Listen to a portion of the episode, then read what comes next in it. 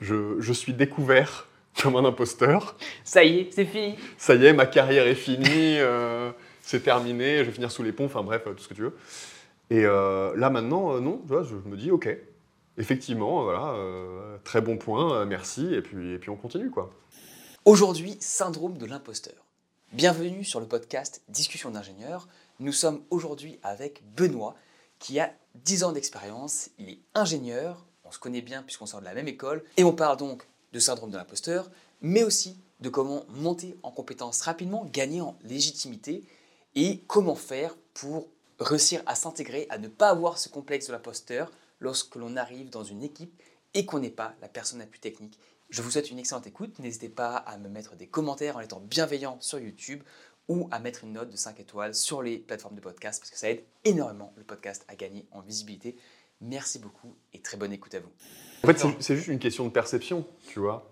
C'est moi, j'ai l'impression de, euh, de me dire voilà, je suis, c'est vraiment, je suis dans le syndrome de l'imposteur euh, encore maintenant, par moment. Donc du coup, je me sens comme euh, il faut que je fasse semblant d'être expert. Alors qu'en fait, enfin, j'ai quand même vachement travaillé. Je, je, je, je, je connais mes sujets. Mais voilà, il y a toujours ce truc de euh, je suis pas le, je suis pas le plus légitime sur un sujet, je suis pas le plus fort. Je suis pas, je, je pourrais être mis en défaut. Ça se trouve, ça m'est même arrivé de me dire, euh, je fais une présentation sur un sujet, mais la personne qui est en face de moi, ça se trouve, euh, elle en sait davantage.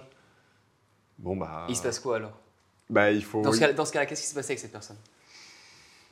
Ce qui s'est, ben, ça s'est bien passé en fait. Je pense que, enfin, j'étais déjà dans cette approche de euh, et qui est vachement importante là-dedans, c'est de se dire, les gens sont pas là pour te mettre en difficulté, en général.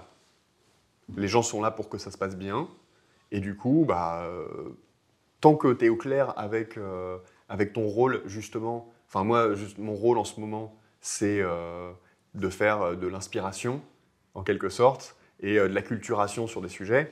Voilà, on, va, y je, revenir. je me présente pas réellement comme l'expert qui sait tout, juste comme un sachant sur un sujet.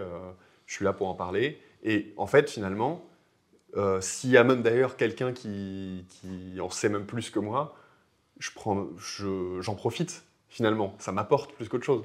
Et Et lui, il quand, quand il a- t'a dit quelque chose qu'il connaissait déjà et qui était peut-être incomplet ou dont il connaissait plus, qu'est-ce qu'il a dit? Il a dit, euh, il t'a apporté des informations supplémentaires Bah, en fait, il a râlé ou C'était plutôt genre, euh, j'avais une présentation où justement volontairement, euh, j'allais un petit peu, j'allais pas trop loin dans le détail parce que je savais que j'avais un auditoire qui était assez novice, mais dans le lot, t'en as toujours un ou deux euh, qui sont euh, passionnés sur le sujet, surtout en plus, euh, enfin voilà, l'intelligence artificielle en ce moment, c'est tellement partout dans les médias et c'est tellement intéressant que euh, il y a plein de gens qui du coup connaissent bien les derniers trucs et du coup c'était plutôt ah ouais, mais en fait, il y a ça, il y a ça, t'en parles pas.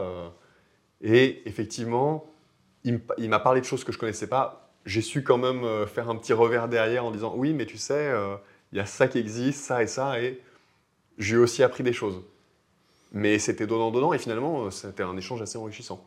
Donc tant qu'on est ouvert et que et qu'on se décompose pas aussi, parce que je pense qu'il y a un, y a un truc aussi de ce que tu véhicules en, en termes de confiance en toi, tu vois. C'est, j'aurais pu, je pense qu'il y a quelques années, euh, j'aurais été euh, beaucoup, je me serais un peu décomposé devant ça en me disant euh, mince, euh, ça y est, je suis, euh, je, je suis découvert comme un imposteur. ça y est, c'est fini. Ça y est, ma carrière est finie, euh, c'est terminé, je vais finir sous les ponts, enfin bref, tout ce que tu veux. Et là maintenant, non, tu vois, je me dis ok, effectivement, voilà, très bon point, merci, et puis, et puis on continue quoi. Et c'est arrivé deux, trois fois, et, et ça se passe toujours bien. C'est vraiment une question d'attitude, pense. Ouais, après ça se gagne avec les années, ça en général. Et, Oui. et, euh, Ouais. justement, ça peut faire assez peur le syndrome de l'imposteur quand on commence. Même maintenant, je l'ai toujours à certains moments. euh, tu te retrouves, on va en parler un peu après sur la position de manager, tu te retrouves dans des situations, tu fais bon, euh, pourquoi Ouais. moi quoi ou... Ah ouais, c'est moi, moi de te répondre là, d'accord Bah, c'est sûr que quand on a cette tendance-là de base, bah, c'est toujours un peu là. On trouve des moyens, euh, on se convainc que. euh, puis aussi, il y a des choses qui. euh, bah, plus on les fait et plus on a confiance dans notre capacité à les faire. Hmm. Donc pour euh, revenir sur euh, ton expérience au départ et, juste te présenter rapidement aux, viewers. Toi, tu as une dizaine d'années d'expérience et tu es ingénieur. Ouais. Bah, tu, sais bien d'ailleurs. On sort de la même école, on a fait un stage ensemble, stage ouvrier, palpitant. Effectivement. Et un projet même de fin de première année qui était intéressant. Mais tu as une carrière donc, très différente puisque tu es resté en France et tu es parti tout de suite dans les métiers du conseil. Voilà, effectivement. Euh, et ce qui est intéressant, ce qui a fait qu'on on s'est dit qu'on allait faire ce podcast, c'est euh, lorsque on s'était vu il y, a, il y, a, quelques années euh, pour Catch Up à Paris, tu étais dans des émissions plus, on va dire, techniques à l'époque. Je sais plus sur quoi je travaillais à l'époque, mais... Tu étais plus dans le développement à ce moment-là Je pense que ouais, je, je, je, faisais du développement front-end à ce moment-là. Ouais. ouais. Donc vraiment, par définition, c'est plus dur d'avoir un syndrome de l'imposteur quand tu fais du front-end parce que tu développes, ça a été dedans, tu es dans le dur. Euh. Ça, se voit. D'ailleurs, justement, c'est même quelque chose que j'aime bien aussi, c'est que comme tu vois tout de suite le résultat de ce que tu as fait, bah, euh, tu as une sorte de, pas de sécurité, mais euh, bah, voilà, on, voit, on voit tout de suite, il n'y a, pas de, a pas de doute. Ton travail parle pour toi. Voilà, c'est ça. Et là, on a recatch-up la semaine dernière. Et tu me dis que tu es passé par les cases euh, blockchain et euh, AI générative. je fais, ah ouais, ok. Effectivement, oui. Euh, puis en plus, voilà, comme on disait, ça accroche l'oreille parce que c'est des sujets dont on parle beaucoup en ce moment. Et oui, voilà, effectivement, c'est au cours de ces dernières années. et en fait, depuis, depuis le début de ma carrière, en fait, donc en 9 ans, c'est vrai que j'ai beaucoup changé à la fois de sujet technique, de sujets métiers, puisque en tant que consultant, on intervient euh, chez, euh, auprès d'entreprises qui ont chacune leur métier, hein, que ce soit de l'industrie, euh, de l'assurance, de la technologie, etc. Et, et, aussi du coup de, de technologie. Puisque voilà, j'ai fait du développement front-end, j'ai fait, j'ai fait des smart contracts à l'époque où la blockchain était un peu plus à la mode. Euh, j'ai fait, voilà, fait un petit peu de tout, euh, du, du, back-end, de l'architecture, euh, et là en ce moment, de l'IA générative. Donc c'est vrai que ça fait quand même beaucoup de sujets en peu de temps, et surtout, en ce moment, une, une bonne partie de mon travail, donc il y a une partie de mon travail qui est la gestion de projet, et il y a une partie de mon travail qui est euh, d'animer euh, des, séminaires, euh, des ateliers, des présentations d'inspiration, d'acculturation sur l'intelligence artificielle et en particulier les intelligences artificielles génératives, dont ChatGPT, Midjourney, dont on entend déjà beaucoup parler en ce moment. Alors, question que pourrait se poser un viewer, puisqu'ils sont relativement jeunes en général, on va dire entre 20 et 25 ans, plutôt ingénieurs aussi pourquoi tu as besoin de quelque chose d'inspirant sur les IA génératives euh, Parce que eux, comme sûrement toi et moi, on est, on est dans le bain, je veux dire, on entend parler tout le temps. Il y a encore des gens qui n'ont pas entendu parler? Alors, qui en ont pas entendu parler, non. Mais qui en ont entendu parler de loin, déjà beaucoup plus. Et, euh, et aussi, il y a beaucoup de... Parce que ces sujets-là, en plus, l'intelligence artificielle, il y a beaucoup de réserves aussi. Si tu veux, tu as, as, beaucoup de personnes et euh, j'allais dire d'un certain âge, mais je pense que ce n'est pas qu'une question de génération, mais qui sont très réticents à aller vers ces technologies-là parce qu'ils sentent une, euh, une menace pour, euh, bah pour leur emploi, pour la société en général. Ça, c'est un discours qu'on a classiquement. On va, enfin, on l'a pour toutes les technologies, donc y compris l'intelligence artificielle puissance 1000. De, on va devenir dépendant de cette technologie, voire même, il y en a qui sont un peu dans un délire de, euh, Terminator, euh, où euh, ça va, ils vont nous contrôler et tout. C'est intéressant de faire de la sensibilisation là-dessus. Il y en a aussi qui vont avoir un peu un discours critique en disant c'est juste un gadget et comme plein d'autres trucs, voilà, c'est à la mode en ce moment, mais l'année prochaine on n'entendra plus parler. Et là aussi, c'est intéressant de leur faire comprendre que il y a un peu plus que euh, juste, euh, bah oui, si on regarde ChatGPT, quand on entend, quand on entend parler euh, dans la presse, c'est bah, en ce moment par exemple, c'est le, le, bac de philo il y a quelques ah, jours. Possible. Et du coup, voilà les gros titres, Le Figaro. on a demandé à ChatGPT de répondre au sujet de philo et c'est pas terrible. Bah oui, d'accord, mais enfin ChatGPT ça sert pas que à ça. Puis ChatGPT c'est juste le le bout du, de l'iceberg de toutes ces technos-là. Donc forcément, des gens qui lisent les journaux et qui voient, bon, soit ils se disent, ça, nous menace, euh, ça va détruire l'humanité, ou alors ça sert à rien.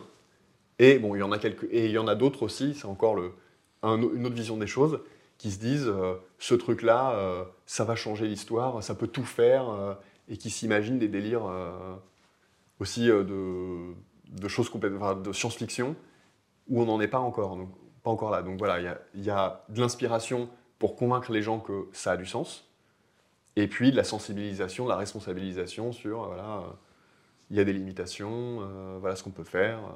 Et donc ton audience, les personnes auxquelles tu présentes ça dans le cadre de ton travail, ça va être quel type de personnes par exemple?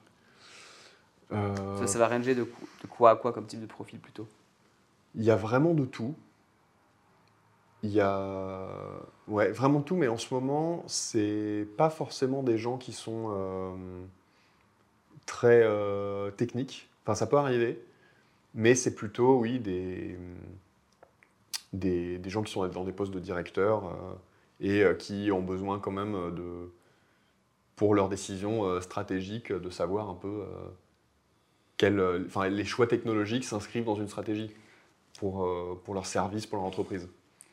Donc toi tu arrives, tu parles avec des directeurs et puisque la thématique de notre discussion c'est un peu le syndrome de l'imposteur, à quel moment tu arrives à dire bah, que tu es légitime à le faire et à quel moment tu te dis ben qui suis-je pour le, en parler parce que je n'ai pas un PhD euh, à Oxford et je n'ai pas travaillé depuis 10 ans dans l'IA générative et euh, comment ça s'est goupillé pour toi cette, euh, ce passage? Bah, même si je travaille pas dans l'intelligence artificielle depuis 10 ans, hein, ça fait pas si, ça fait pas si longtemps que ça finalement, euh, j'ai quand même, euh, ça fait quand même pas mal d'années que je gravite autour de, de, de l'innovation quand même. Parce Mhm. que voilà, comme, euh, comme je disais, euh, il y a quelques années, euh, c'était sur de la blockchain. Ce qui reste très différent quand même. Ce qui a- non, mais ça reste complètement différent. Mais ce que je veux dire, c'est que euh, à l'époque, justement, euh, je me rappelle, euh, je faisais du, je, je faisais du développement. J'utilisais un framework qui s'appelait Hyperledger, qui en était genre, euh, ça faisait que un an que le truc existait. Vraiment, on en était au niveau de euh, découverte. Genre, on, on postait des, quand on allait chercher sur Stack Overflow, euh, quand on avait un problème, le, on trouvait rien qui datait de plus de 2-3 semaines. Vraiment, on, on était parmi les, les premiers sur, sur le sujet. Donc, donc je pense que j'ai quand même, euh, de manière générale, euh, une aptitude à euh, assez rapidement m'adapter à des nouveaux sujets et à, chercher un petit peu ce qui, se fait de, nouveau. Et là, en plus, comme c'est des technologies, là encore, où il y a beaucoup, beaucoup de choses qui sortent et il y a vraiment de l'innovation toutes les semaines, justement, nos, supports de, formation et de présentation, on doit vraiment les changer très, très souvent. Euh, C'est pas juste, euh, tu as ta présentation et puis, euh, bon, bah, tu la tournes comme ça, euh, tu la déroules à chaque fois, c'est la même. Non, là, vraiment, il faut qu'on se mette à jour parce que ça change très, très vite et ça change tous les jours. Et, je pense qu'à ce niveau-là, voilà, j'ai quand même cette capacité-là, et puis j'ai quand même aussi un background technique dans l'informatique qui fait que je comprends quand même. Euh, enfin, j'ai les bases, quoi. Non, bien sûr, et tu m'avais parlé juste avant en off du, de la, du skill, de la capacité à justement à développer une expertise rapidement, en tout cas à, à développer une connaissance plus ou moins approfondie, pas forcément une expertise comme justement quelqu'un qui a 10 ans d'expérience, mais une connaissance de certains sujets, comment est-ce qu'ils marchent entre eux. tu as les astuces là-dessus sur comment tu t'y prends pour rechercher un sujet quand on te dit, bah voilà, ça y est, tu vas te mettre sur les IA génératifs, tu as entendu parler, tu as peut-être joué avec. Par où tu, com- comment tu t'y es pris au départ pour euh, bah, gagner en compétences assez rapidement? Hmm, bah, bon, déjà, euh, faire ses recherches et, euh, et lire un maximum de documentation, je pense qu'on est un peu obligé de passer par là. Mais je suis plus du genre à chercher plein de façons différentes de m'expliquer la même chose et euh, de, de combiner justement, de, lire un maximum, même si c'est des choses qui vont être un petit peu redondantes, mais qui vont avoir chacune leur angle, pour vraiment, bah, c'est un peu la répétition qui fait l'apprentissage, pour euh, vraiment être sûr que je comprends euh, tous les aspects. Ça, c'est une, une partie. Et une autre partie aussi, là encore, c'est, j'ai l'impression de dire des banalités, mais c'est hyper efficace, c'est de se retrouver le plus tôt possible dans une position de, bah, de faire une présentation sur un sujet. En fait, la manière la plus rapide de, euh, pour moi de, me former sur un sujet et de commencer à me sentir légitime pour en parler, c'est de me retrouver dans une situation où je dois en parler.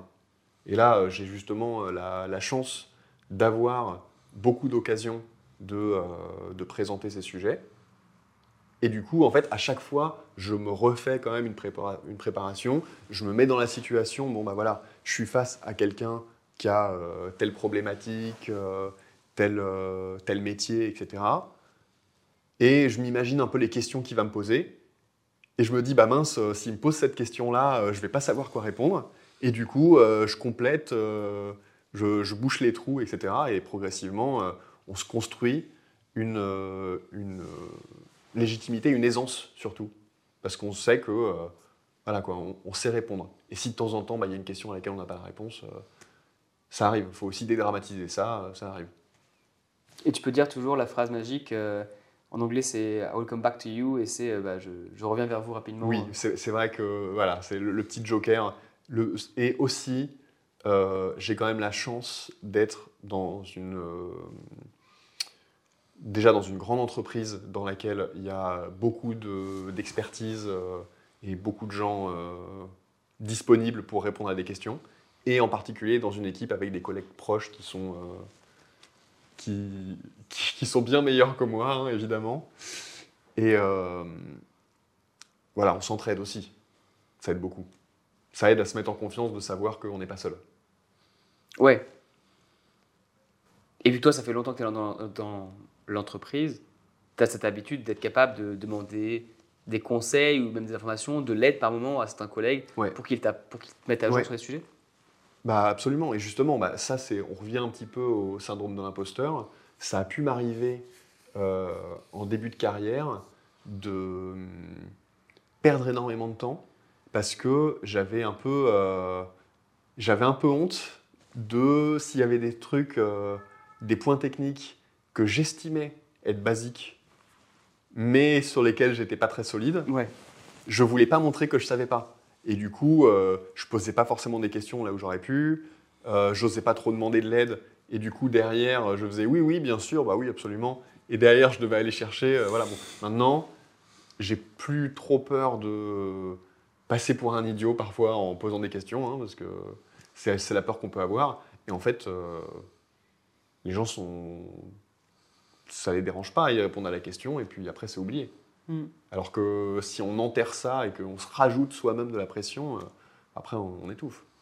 Ouais, moi j'ai ma question que j'aime beaucoup poser qui est très simple, c'est juste le euh, en réunion, euh, excusez-moi, j'ai pas compris, et de, de poser la question. Ouais. Le, le fait d'être aussi euh, simple et Mais sur- surtout qu'en plus, ça, euh, alors il y a eu des cas où effectivement bah, j'étais le seul à pas avoir compris.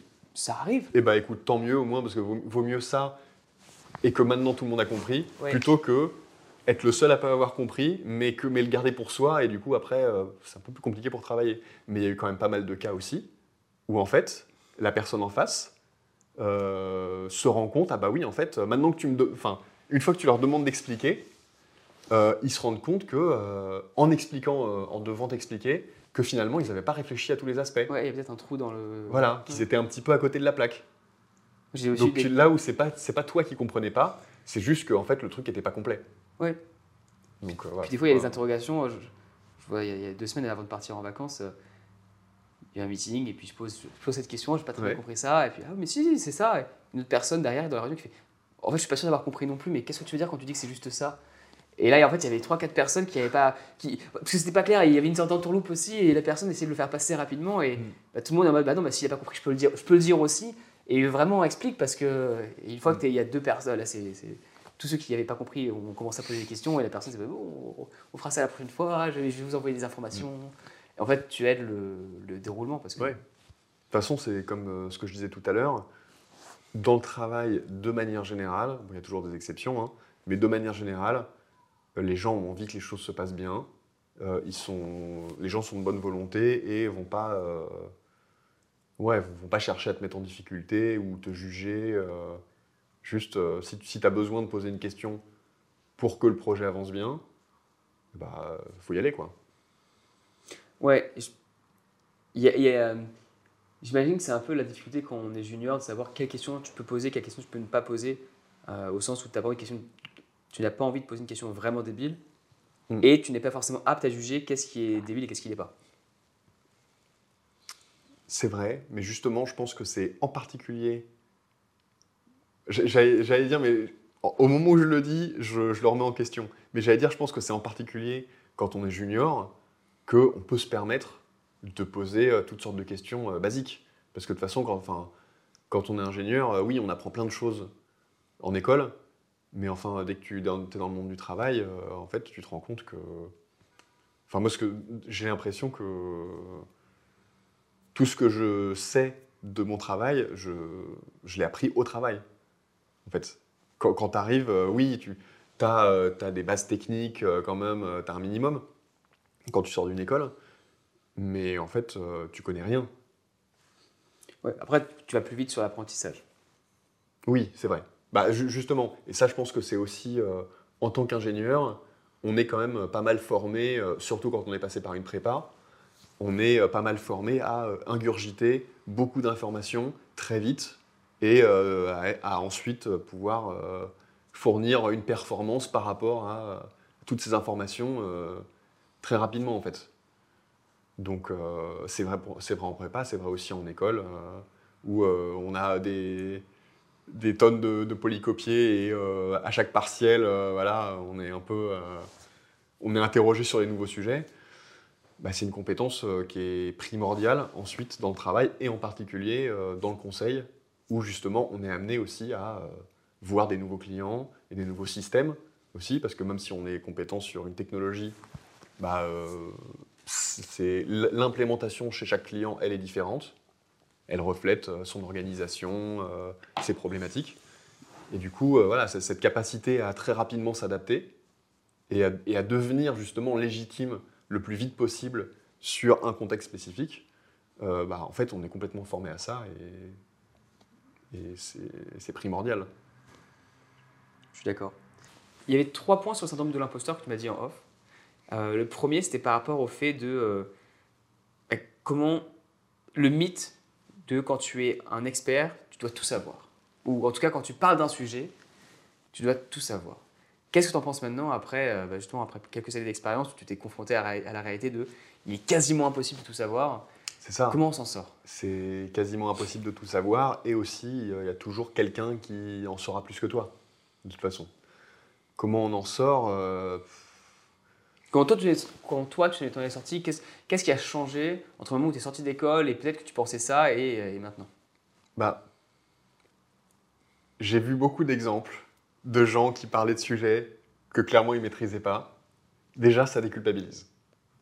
C'est, c'est, euh, on en pense ce qu'on veut, mais donc ça déculpabilise et aussi de voir que ça peut être des gens qui, euh, même s'ils connaissent pas tout sur un sujet, sont quand même hyper compétents justement. Parce qu'on pourrait se dire, oui, euh, un tel, euh, il sait pas de quoi il parle, c'est un baratineur, mais s'il arrive à s'en tirer, j'arriverai à m'en tirer aussi. C'est pas, pas que ça. C'est aussi justement des exemples de gens qui, euh, voilà, qui, qui gardent leur confiance en eux et, qui, et qui admettent aussi que, que qu'ils savent pas tout. Et ouais, c'est, c'est vraiment, c'est vraiment l'exemple, je pense. Donc tu as vu des gens qui parlaient, qui étaient quand même compétents mais qui ne savaient pas tout, puis derrière tu te dis pourquoi pas moi Ouais. Enfin, euh, su- surtout ce qui m'a ce fasciné, c'est euh, on, en reparlera euh, aussi un peu plus tard, hein, euh, mais euh, des, des managers euh, qui arrivent euh, sur un projet, qui euh, un projet euh, qui tourne depuis plusieurs années euh, avec beaucoup beaucoup de choses, euh, des choses assez complexes à tous les niveaux. Et du coup, forcément, en arrivant, bah, ils connaissent pas, hein, comme tout le monde quand, ils arrivent. Et euh, authentiquement euh, poser des questions un petit peu comme ça euh, à tout le monde et progressivement, sur la base de ce qu'ils savent, commencer déjà à du coup prendre des décisions et donner des, directions. C'est quelque chose qui m'a impressionné beaucoup au début. Et même encore aujourd'hui d'ailleurs, hein, les, gens comme ça qui arrivent aussi vite à euh, s'imprégner d'un contexte et, euh, et à gagner une légitimité. Et en même temps, voilà, je voyais bien qu'ils ne savaient pas tout, mais que euh, progressivement, ils se construisaient leur, leur capital de connaissances sur le projet et, et qu'ils étaient pertinents dans, ce qu'ils faisaient. Ils savaient, ils comprenaient aussi de qu'est-ce qu'ils avaient besoin de savoir. Ça, je pense que c'est, c'est là encore, on, en revient, on y, on y viendra euh, tout à l'heure, je pense. Non, on peut en parler maintenant. On hein. peut même en parler maintenant d'ailleurs, justement. C'est que euh, je pense ça, c'est quelque chose qui vient aussi avec les années pour le coup. C'est euh, se rendre compte que, surtout quand on est dans un poste de manager, on n'a pas besoin de tout savoir et de tout comprendre. Mais il y a quand même un minimum de choses. Et c'est de réussir à trouver cette, cette lucidité de euh, voilà, comprendre rapidement qu'est-ce que tu as besoin de savoir. Justement, au, début, de ma, au début de ma carrière, j'avais l'impression qu'il fallait que je sache tout sur un sujet. Et que tant que je ne savais pas tout, euh, j'étais pas légitime pour, euh, pour parler de quelque chose, j'étais pas légitime pour euh, prendre des responsabilités et pour distribuer du, du travail, faire de la gestion de projet en fait. Et, mais le problème, c'est que euh, il y a des projets où c'est possible. Quand tu prends les projets très simples, tout petits, que euh, tu prends à la naissance, ça peut être possible. Parce que j'ai travaillé sur vraiment euh, toutes sortes de projets, des projets très très gros, internationaux, étalés sur, sur 10 ans. D'autres où c'était faire des proof of concept, où on partait de zéro et en, en un mois, même pas, le plus court qu'on a fait, je crois, c'était en une semaine. On avait un truc qui était, qui était prototypé, qui sortait, qui marchait. Euh, là, oui, tu prends le truc de zéro, tu peux tout connaître. Mais sur des gros projets, tu peux pas tout connaître.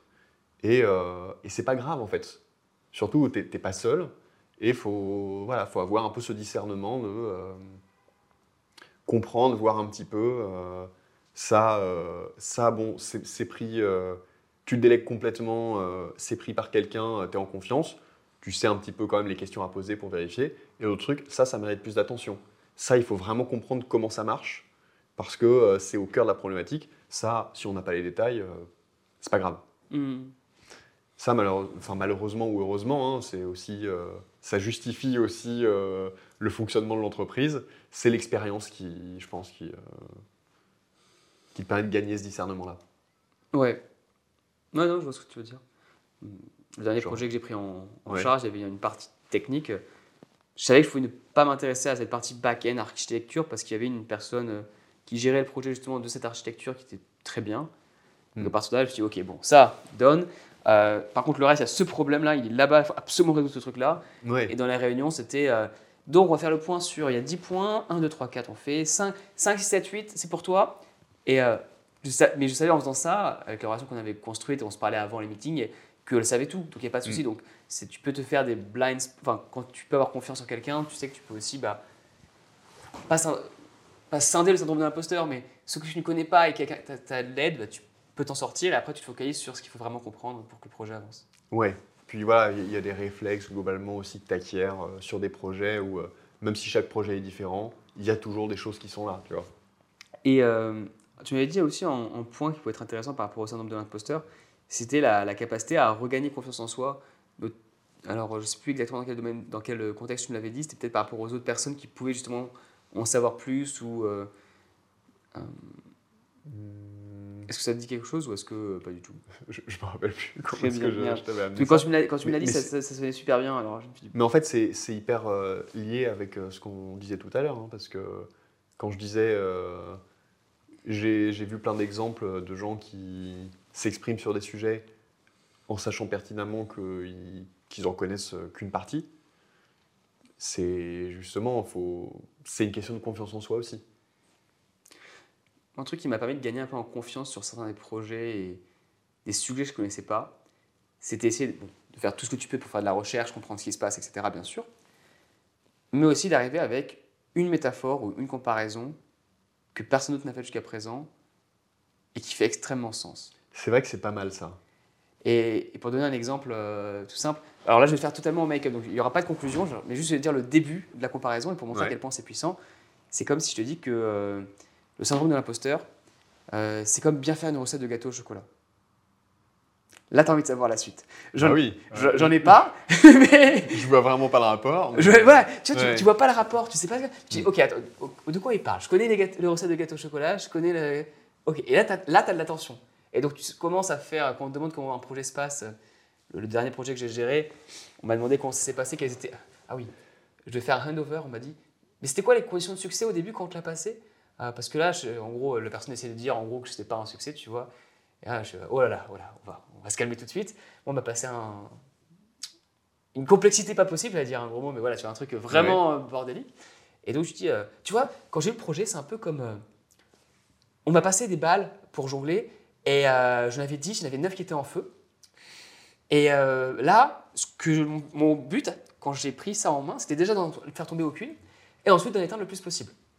Donc là, elles sont toutes éteintes, il y en a encore 4 qui sont en l'air, c'est les 4 éléments que je t'ai donnés qui restent à faire, euh, et par contre, tout est trié, tout est organisé, et et là, on peut avancer sur, sur la suite, tu vois. Mais le fait de faire une comparaison avec un jongleur et des boules en feu, il y avait d'autres personnes dans le meeting, ça fait un peu sourire tout le monde, mais tout le monde comprend, ok, c'est pas un angle sur lequel tu Ouais. vas venir, et c'est un truc un peu différent. On, on comprend que tu connais le sujet, on va pas aller dans le détail, je te dis pas, telle boule c'était ça, telle boule était en mal. Hmm. Mais ça, je trouve que c'est assez puissant pour, euh, bah, pour gagner une sorte de, pas d'expertise justement, mais gagner la confiance des autres et aussi gagner la confiance de Ah soi bah, en, par, en- Ouais, ça, ça, c'est euh, bah, c'est une technique de, de communication euh, classique. Ça, Ah ouais? je, je- utiliser des métaphores, je le fais pas énormément. Ça peut m'arriver de le faire si je veux euh, essayer de soit de faire comprendre un problème euh, technique à quelqu'un qui n'est pas technique, ou alors pour vérifier que j'ai compris un problème quand justement, parce que quand, là on retourne sur des problématiques de, gestion de projet, où je me retrouve avec euh, des gens qui travaillent sur des technologies où parfois je suis, mes connaissances sont quand même limitées. Et du coup, quand ils m'expliquent une problématique technique qu'il faut que je comprenne, parce que derrière ça va avoir euh, une influence sur euh, le planning et il, faut, il va falloir l'expliquer à un client, voilà, euh, voilà pourquoi est-ce qu'on doit prendre un mois de plus, ou voilà pourquoi ça, ça n'a pas marché. Du coup, effectivement, utiliser une, métaphore pour illustrer un problème technique, pour déjà vérifier qu'on a bien compris. Genre, il m'explique le truc et je dis, ah oui, donc c'est comme si, euh, en fait, euh, la base de données, euh, c'était la voiture et je, raconte n'importe quoi, hein, et, et que du coup, il manque les pneus et donc ça peut pas avancer, ou je sais pas, voilà. Ouais. Et oui, c'est- assez fort aussi pour. Si là, il te dit, non, non, euh, c'est juste qu'il manque le volant, pas les pneus. Et là, tu fais, ah ouais, d'accord. C'est quoi le Oui, problème non, mais exactement? Et, et Voilà. ça, ça te permet d'avancer, ouais. Non, mais su- surtout que en, en disant ça, ça te permet, bah, toi, ça te permet de vraiment euh, comprendre et, euh, et aussi de, de poser des questions euh, d'une manière un peu plus. euh, tu vois, je ne vais pas forcément toujours réussir à poser les questions d'une manière euh, précise avec les bons termes. Parce que c'est pas parfois- technique, justement. Enfin, t'as pas, voilà. t'as pas forcément la technique de la personne. Voilà. Parce que euh, même, même si j'ai un, un vernis technique, euh, je ne maîtrise pas tout. Il y a quand même des sujets, surtout en intelligence artificielle, des trucs qui sont vraiment de pointe. Bon, bah, utiliser un peu ces, ces métaphores-là, ça marche bien. Et puis, de toute façon, utiliser un langage imagé euh, dans la communication, c'est, ça rajoute de la, de la proximité, euh, ça marche toujours. Oui. J'aime beaucoup utiliser des expressions très imagées. euh, euh, des, j'ai pas d'exemple là, tu vois, mais c'est, ça marche bien encore. ouais. Et, et ça revient au, au dernier point qui était de on parlait d'un sujet quand tu n'es pas la personne qui connaît le plus, quoi, ou qui connaît Ouais. tout. euh, c'est- tu rajoutes des images et puis c'est tout de suite Ouais. plus parlant et ça aide tout le monde à, à même des, des fois dédramatiser des sujets techniques complexes ou des grosses problématiques. euh, Ouais.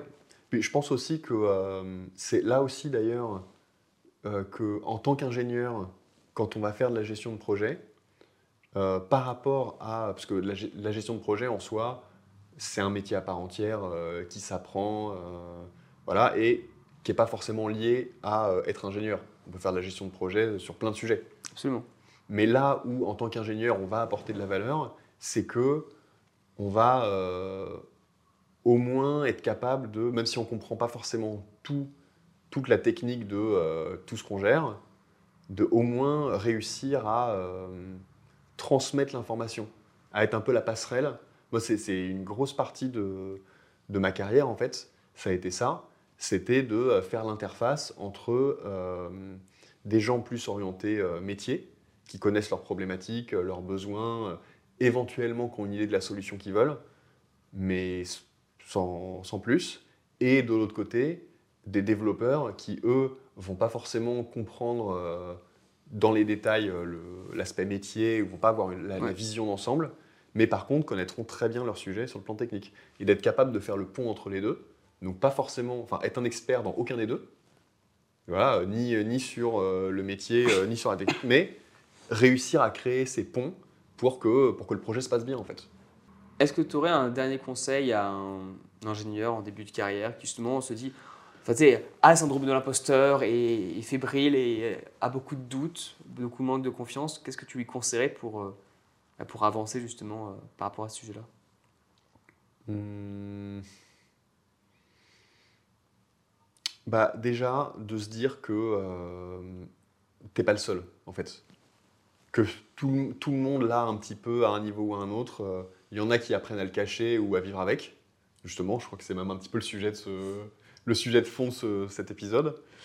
Et euh, oui, voilà, on n'est pas le seul. Et, si tu poses une question, euh, les gens vont pas vont pas t'étiqueter comme, comme un abruti parce qu'il il y a un truc que tu sais pas. Surtout au début, en début de carrière où, où tu, ouais, tu, tu débutes, donc c'est normal que tu connaisses pas tout. Je suis d'accord sur le fait que, enfin sur les deux, et notamment sur le premier élément que tout le monde là, tu me disais même en off avant, euh, bah, là tu vois, je vais venir, je t'ai invité à venir sur le podcast, et tu disais. Est-ce que je suis vraiment légitime à venir parler en fait? Et là tu vois, ça fait 40-45 minutes qu'on parle, et donc il y a quand même un peu de légitimité à. Bon, en tout cas, il y a du contenu, j'ai des choses à dire. C'est ça. Mais tout le monde là, quand même après 10 ans de carrière, sur des petits éléments, sur des choses sur lesquelles on n'est pas confortable, bah bien sûr, et, je pense en particulier justement chez les ingénieurs, c'est très répandu. Hein, je... pense qu'on est même les, ceux qui sont le plus pro-NASA, le plus prédisposés à avoir ça, parce qu'on aime le travail bien fait, on veut vraiment la qualité, on se dit ah non mais c'est pas au niveau de ce que j'aimerais avoir. Mais en fait, si on a la qualité de ce qu'on peut délivrer est déjà dix fois supérieure à tous les autres, ou même à mm. beaucoup d'autres gens, pas forcément tous, bah c'est déjà beaucoup, on apporte quelque chose quoi qu'il arrive. Oui, mais je pense, oui, on, valorise, déjà on valorise beaucoup euh, la technique, tu vois, même euh, parfois je j'ai tendance à me dire, euh, oui, euh, je fais, je fais de la gestion de projet, alors qu'il y a des vrais ingénieurs qui vont faire euh, de la R&D, qui vont, voilà... Bon, il n'y a pas de vrai ou de faux ingénieur, hein, c'est juste c'est des métiers différents, mais ingénieur, c'est pas un métier déjà, c'est un ensemble de métiers. pourquoi, en tant qu'ingénieur, on est particulièrement sujet à ce, à ce syndrome-là? C'est que bah, déjà, on valorise beaucoup la technique et on se dévalorise si on n'est pas euh, le plus fort techniquement ou, le, ou euh, quelqu'un qui a vraiment un métier qui fait vraiment de la technique. Et, euh, et aussi parce que voilà, l'éducation, la, formation d'ingénieur, en tout cas au début, enfin, déjà la, la, prépa par exemple, ça te forme à quelque chose d'assez scolaire où euh, chaque problème, euh, il est écrit pour avoir sa solution et il y a une façon de le faire et, voilà mm. quoi. Dans la vraie vie, euh, c'est pas toujours comme ça. Et puis même s'il y a des solutions qui sont meilleures que d'autres et hypothétiquement une meilleure solution, mais en fait, tu vas devoir contrebalancer avec les, les, contraintes de budget, les contraintes de planning, de personnes. les contraintes de personnes, les contraintes politiques dans l'entreprise, qui vont faire que bon bah tu vas pas forcément, euh, tu vas pas forcément faire le, la solution optimale. La solution optimale. Et bon, bah, faut, faut l'accepter. Il faut, faut, se rappeler de pourquoi on fait les choses, mais c'est voilà, c'est la vie euh, dans, le travail, c'est comme ça. Écoute, merci euh, Benoît. Avec plaisir.